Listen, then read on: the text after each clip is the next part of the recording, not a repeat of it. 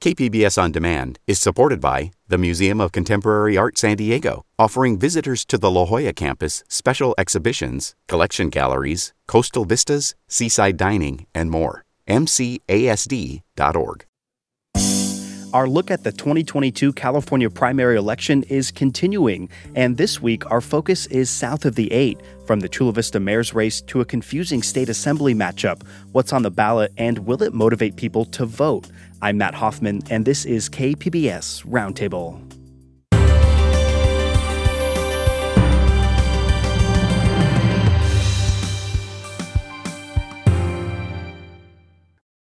KPBS On Demand is supported by Under the Sun Foundation, presenting the Candlewood Arts Festival in Borrego Springs, featuring temporary public art projects that engage community and place. March 23rd. More at candlewoodartsfestival.org.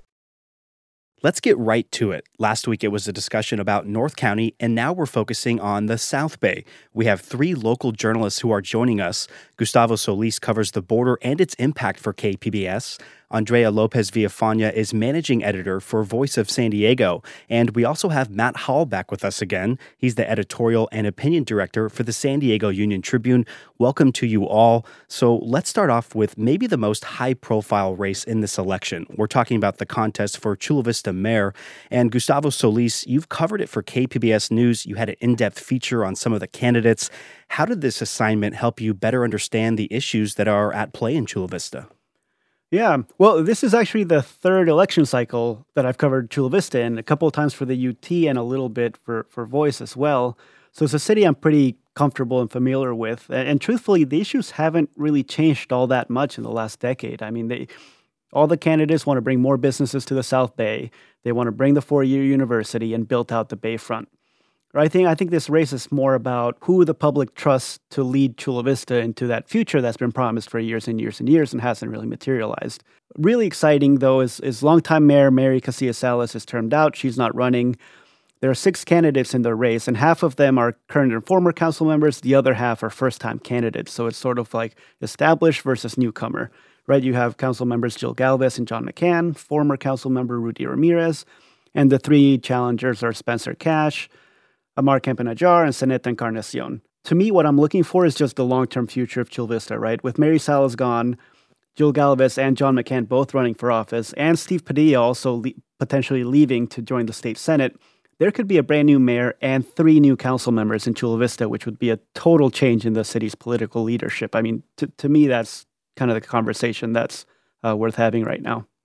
And one of the candidates that you mentioned is Ammar Campa-Najjar. Listeners might remember him from his attempts at an East County congressional seat. This is a different part of the county, though, Gustavo, with different voters.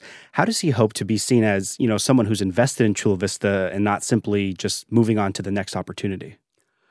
Uh, he's definitely trying really hard to portray himself as the son of a South Bay, right? But but it's tricky. It's tricky to ignore that the last two campaigns, the last eight years, really, he's been running very publicly in East County, right? La Prensa has been going after him pretty hard, actually. And Campa-Najjar is a bit of a chameleon, right? He told the, the leader of Defend East County that he would not have voted to impeach Trump, that he would have supported both of his Supreme Court nominations. He's gone on Facebook to say that he does not support legal or illegal abortions. Those positions might play well in East County, but not so much in Chula Vista. On the other side, there's a lot going for him. Everyone knows who his name. He has a lot of money backing him, and there are a lot of lawn signs uh, of his around Chula Vista. Um, but I, I, don't know, like Matt, Andrea, like what's your take on someone like him? I'm happy to jump in. Uh, I, th- I think Ammar is a very smart candidate. He's very shrewd, um, but he's got a little bit of an uphill battle to convince people that he really cares about the South Bay. There's no question he's from the South Bay. He's got a, you know, you can look at his CV, his resume, where he's lived, you know, the schools he went to. They scream South Bay but he was nothing about the South Bay for, as Gustavo said, the, almost the last decade. He was running East County. He was going to be the East County person. And the difficulty for him is trying to pivot and make people believe that he's not, to use Gustavo's word, a chameleon. I think we called him a shapeshifter in, in, our, in our endorsement this morning, which dropped. And we did not endorse him. We endorsed Jill Galvez, the council member, first term council member, and uh, Zaneta Encarnacion, who uh, both of whom have been in the district for a long time, have long track records, are also very, very bright and I think can say a little more readily than Ammar that you know we we care about the future of the city because we have lived the present of the city. And let, us actually bring in Andrea Lopez Villafana from Voice of San Diego here. Andrea, you took a different approach to this race by talking with residents at a public forum. It was held earlier this month. And one of the themes that popped up is this idea of unrealized potential for the city of Chula Vista. How do you think that that shapes this conversation during this race? Yeah, I mean, that just echoes a lot of what Gustavo said. You know, him as a reporter covering the city for the Union Tribune and Voice of San Diego for as long as he has. I mean, a lot of the same topics that candidates are focusing on are the same topics that candidates before them and candidates before them have focused on. So I think you see that reflected in what residents think about their city and how they feel. A lot of residents I spoke with just told me that they just want someone who's going to get all these promises done. And I think that's the same thing that any constituent would probably want from their elected official. But I think the city has kind of reached a boiling point in that people just want something different. They're tired of promises. They've lived through these promises for decades and they just want something done. And it's kind of at a really interesting point, as Gustavo mentioned. You know, you're going to have a new mayor, you're going to have new council members. You also have a new city attorney coming in. So it'll be really interesting to see what happens going forward. Um, but for the most part, yeah, residents just want someone who's going to do something. And looking a little bit beyond Chula Vista, Matt, we know that you've looked at just about every single race in our area, part of the UT's coverage. San Diego City Council District 8, that's Vivian Moreno's seat, and she's up for reelection. She was part of a wave of Democrats in 2018 who, you know, really reshaped some of the political direction in San Diego. Do we know who might emerge as a challenger to her? Yeah, I mean that's an interesting race. There's only two people in that race, so it's going to be the same two people in the in the fall runoff, which is a peculiarity of uh, uh, California elections that I'm not sure sits well with a lot of people. Beyond that, these two candidates faced off last time around. Uh, Vivian Moreno beat uh, Antonio Martinez, who's a staffer for uh, Juan Vargas, uh, by just 549 votes in the runoff last time. So I think Antonio saw an opportunity here. But speaking of tough hills to climb, going up against Vivian Moreno is a very tough hill to climb. She has been nothing but an advocate for her community, you know, advocating for everything from paved streets um, in, in parts of town that historically haven't had paid streets, to being the first person on the city council to say that it was a deliberate fraud that what happened at 101 Ash Street. So Vivian, uh, you know, walks the walk and talks the talk, and uh, we'll we'll see. I, I don't want to make us about about our endorsements, but we endorsed Vivian, and it was one of the easiest calls that we had. She, you know, you, in an election, you always got to look for a reason to oust the incumbent. I don't know. If there's a single one in her case. What do you guys think? Well, I, it's pretty wild. They're having a primary, but it doesn't really mean anything because they'll both be in right. the general. Why? Yeah, exactly. that, that, just sounds yeah, super exactly. dumb. and it's just. Well, well we it's also, so interesting because in some of the county races, they actually aren't. It's the same situation, and they're not putting them on the ballot, right? So you have yeah. Jim Desmond is a perfect example. Jim Desmond has an opponent, one opponent in his county supervisorial race, but because there's just two of them at the county level, they say we're not going to do this kind of foolish exercise where we repeat ourselves in, in, in, November. So Jim and his opponent are not on the ballot. Is the it the city's it decision? I'm not sure. That, that's a very hmm. good question. I'm not sure. I mean, it just seems like a waste of money of to have an election. Yeah. yeah. no, I, yeah. I, I see it that way myself. waste of money and time and yeah resources. Well, the, the, there's also the 80th Assembly District race. Now, that has four candidates, and South Bay voters, they're actually going to see that contest listed twice on their ballots. Without getting too complicated here, Matt, can you tell us what's at stake in this Assembly race? Yeah, that's a huge race, too. I mean, for uh, not just the South Bay, for San Diego County, you have two um, really well known, really well respected politicians uh, at the front of that. The two Democrats in the race, David Alvarez, who's a former city council member, and uh, Georgette Gomez, who uh, is a former city council president, who was actually on, on a pretty uh, short and meteoric rise as council president until she uh, decided to leave to run for Congress. She lost to the Sara Jacobs uh, in the Sara Jacobs race. But that's an interesting race. We, we, we said they both would be solid candidates. They both know the districts like the back of their hands. We ultimately endorsed Alvarez, thought that he had a better handle on some of the issues and, and approach them with a little more nuance. But the reality is, they're both really good politicians. They both know the district and the voters, and it, I'm kind of curious to see how that one shakes out. Yeah, especially a little bit confusing because there could be two winners coming out of that. Um, but Gustavo, we know that there's so much more on this ballot. You know, there's a state senate race. There's also Juan Vargas, who's trying to advance to what would be a sixth term in Congress.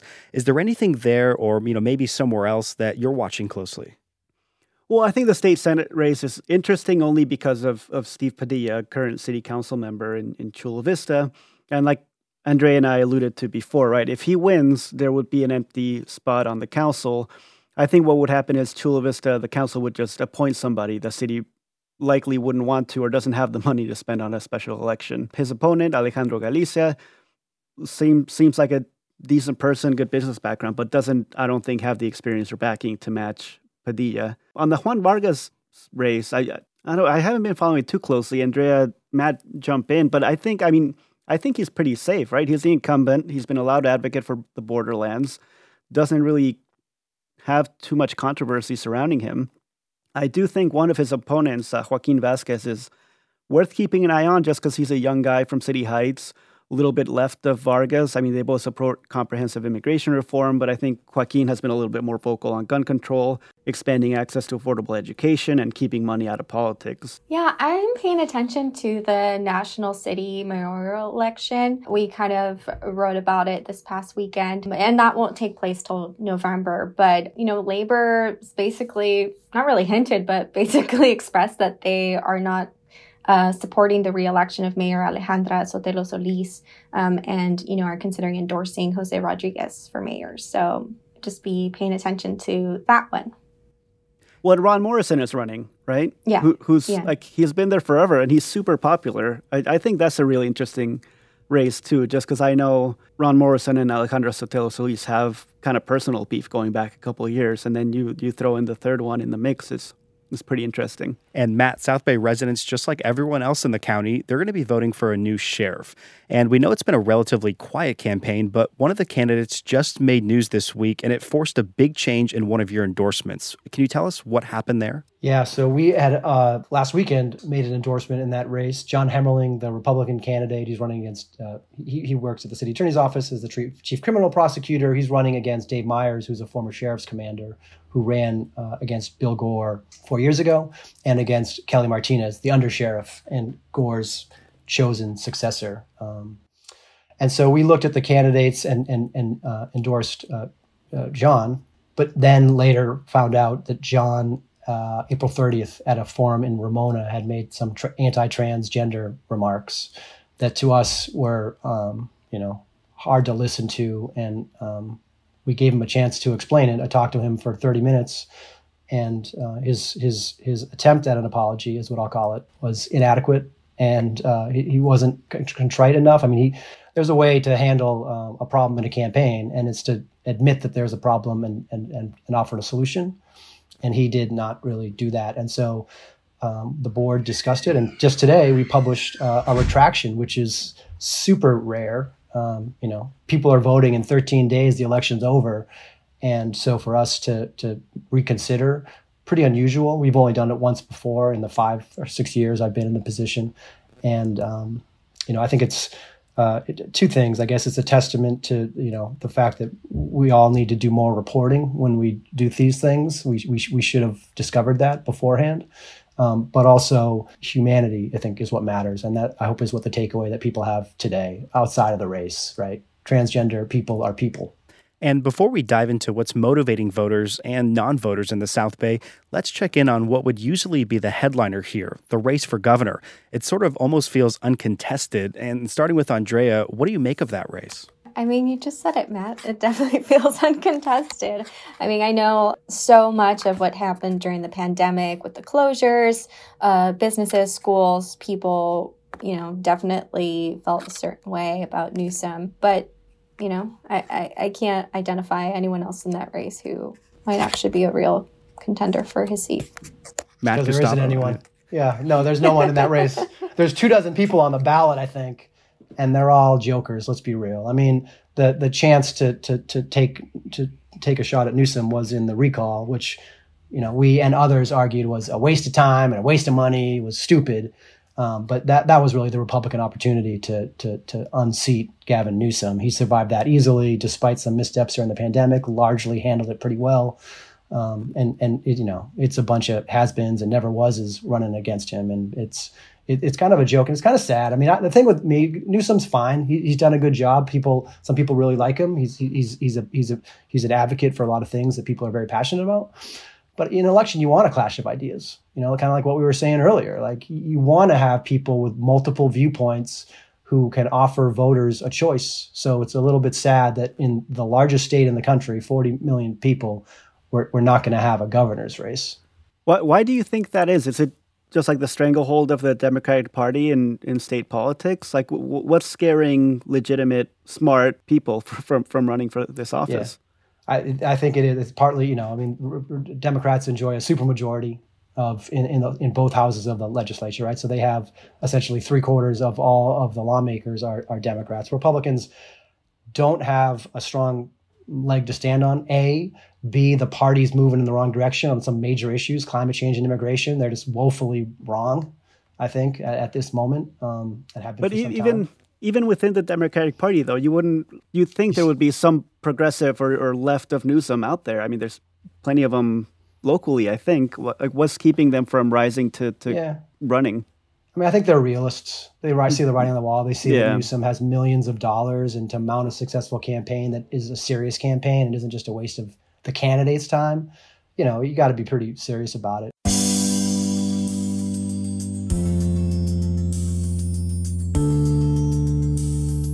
We'll pick the conversation back up in just a moment, but now that ballots are being sent out and early voting is underway, this is a good time to remind you of the KPBS Voter Hub. It's much of what you've come to expect from KPBS News election coverage. We'll have all of our content on the different races, candidate Q&As, and even details on your nearest voting center. It's all customizable to your exact zip codes, and there's also a Spanish language version. To find the KPBS Voter Hub, just go to kpbs.org and look for the link at the top of the homepage.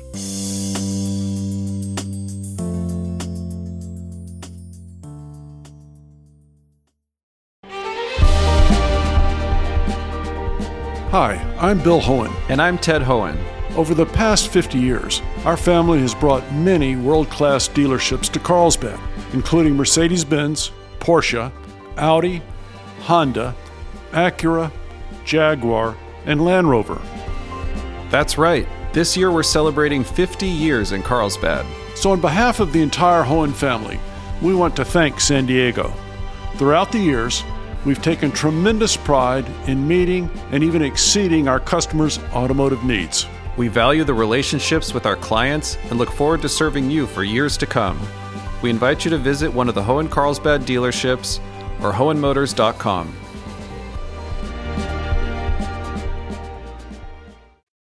We're back with our KPBS Roundtable guests. Gustavo Solis from KPBS News is here, Andrea Lopez Villafaña from Voice of San Diego, and Matt Hall from the San Diego Union Tribune.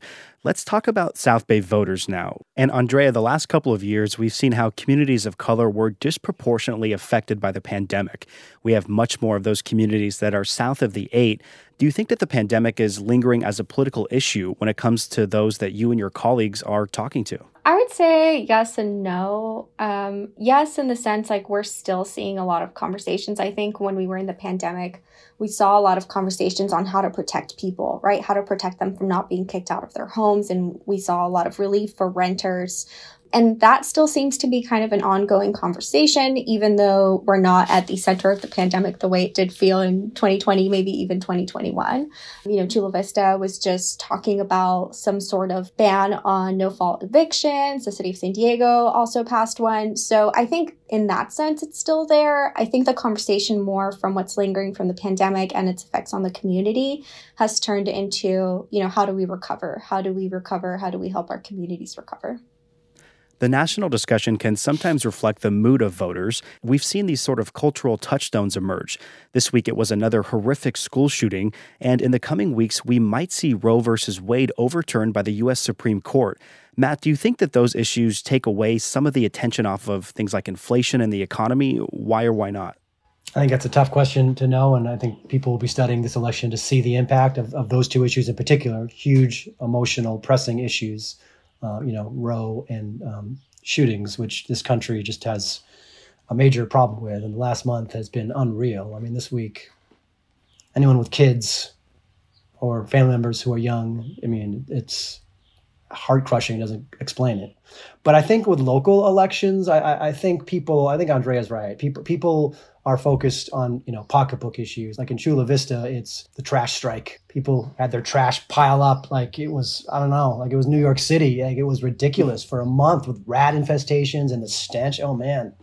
I mean, one of our board members lives in Chula Vista, and it was just unbelievable to hear her on a daily basis talk about the problem. Um, so I think things like that, the future of Chula Vista, which has, as we alluded to earlier, had has, had such promise for so long. I mean, at some point, promise turns into something else, you know. Mm-hmm. Um, but I think Chula Vista is poised to be an amazing thing. It's the second largest city in the county, almost 300,000 residents. So, I mean, there's a chance here for them to pick someone who really is going to be at the forefront of something special. But yeah, I, I, I think we'll see. T- time will tell with the impact of the of the national stuff like that. But you know, it's so front of mind right now for so many people. It's hard not to see uh, past it. And Andrea, speaking of Chula Vista, let's go back to that recent forum that you had covered. You really got a chance there to hear what was on people's minds. Did you pick up on anything that, you know, maybe especially got your attention? Yeah, I mean, um, as a reporter, and obviously you're covering all kinds of things, and eventually you have to cover elections, which was never really my favorite thing to cover. Um, but doing that reporting you you know get to know the candidates get to know voters and you identify maybe two people who are going to be you know the lead candidates the one who kind of have um, the advantage over other people. And i thought what was interesting in chula vista is you know i did go to that forum but i ended up spending time just with everyday residents after that and the candidates themselves. And i found myself really struggling because so many residents had different reasons for why they were supporting a certain candidate and it, it was kind of hard for me to identify you know who would be you know the lead vote getters because everybody had different reasons for why they were supporting them. So i think it'll be super interesting to watch this race and we'll see who moves forward. I mean we can identify you know who's raising more money in that sense but i think as i mentioned before chula vista voters really want something different and who's going to be the person who brings you know this change to their city i don't know. And gustavo as part of your border coverage you come across people who want to become citizens and take part in this democratic process. Have you heard anything about what might be top of mind for those who may be new voters? I mean i've mostly been talking to migrants asylum seekers who are trying to get into this country and and just be safe. And obviously they can't vote and won't be able to if ever uh, or a long time from now their main issues are federal immigration issues, some of the Trump policies like Title 42 and Remain in Mexico.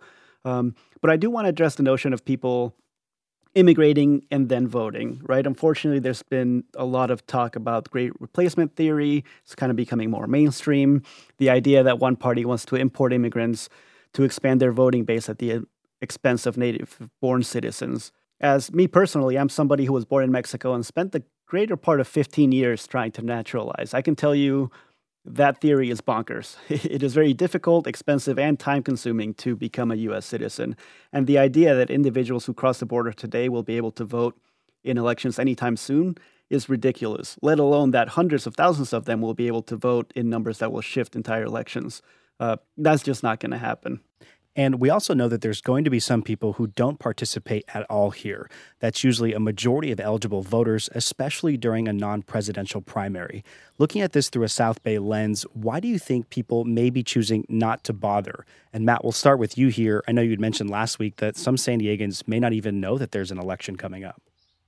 Yeah, I, I mean, I, this one snuck up on a lot of people. People are focused on the pandemic, which is not over. I mean, I, I have COVID now. I'm, I'm literal mm. proof that it's not over. You know, but it's interesting. We we we um, I'll answer it this way. We, this week we had very long conversations for their own elections with Shirley Weber, Secretary of State, former Assembly member from San Diego, who's amazing, and Alex Padilla, a senator, um, U.S. senator who's a former California Secretary of State, had the job before Shirley Weber, and we went deep with them on election, on the big lie on election integrity, on on you know some of these misconceptions that some people on the right have about uh, elections and their effectiveness. First of all, just uh, I, got to reiterate for any of your listeners who, who don't believe this, but Joe Biden won the election in 2020.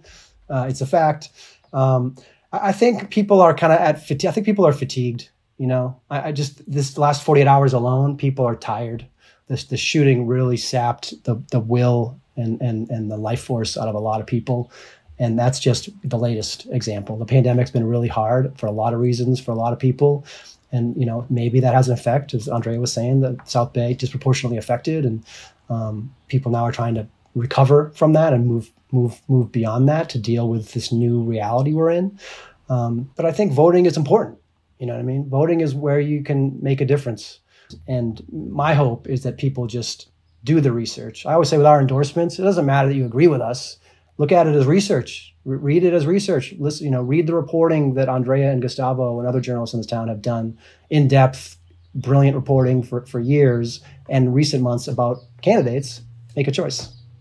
And Andrea, what are your thoughts or, or what are you hearing about why people may not be voting? Jesse Marx wrote about this in his column. He reached out to voters in the 80th Assembly District, and a lot of them kind of expressed what, what Matt just mentioned. You know, they feel tired. There's so much going on in this world, and also they they've lost a lot of trust for their elected officials and don't really feel like their voice matters because they feel like they've always voted for people who don't really represent them. So I think it's sad a lot of people feel that way, and um, you know, hopefully, hopefully they do turn to our journalism here in San Diego to educate themselves and vote. And Gustavo, are you hearing the same things as Matt and Andrea? Oh, like ditto, hundred percent. Right. I mean, in, in especially in cities in the South Bay, I mean, there's a cultural element too in, in a lot of immigrant communities. They might come from countries where voting isn't seen the same way as it is here in the US. I know it isn't in Mexico, or at least in my family it wasn't. But also just I think cities need to do more to engage the local citizens, right? I mean, I think sometimes they benefit from not having a lot of people go to the city council meetings and have conversation about what's going on. So I think it's it's on local cities' best interest to make it as easy for them to be engaging in there and say like, "Hey, this is your city. Do, you know, you have a say in it." And we're going to have to end this episode of KPBS Roundtable on that note. I want to thank all of you so much for being here. KPBS border reporter Gustavo Solis, Voice of San Diego's managing editor Andrea Lopez Villafana, and Union Tribune editorial and opinion director Matt Hall. You can stream the KPBS Roundtable show as a podcast or at kpbs.org. I'm Matt Hoffman. Thank you so much for being here with us on Roundtable. Have a great weekend, and we'll catch you next week.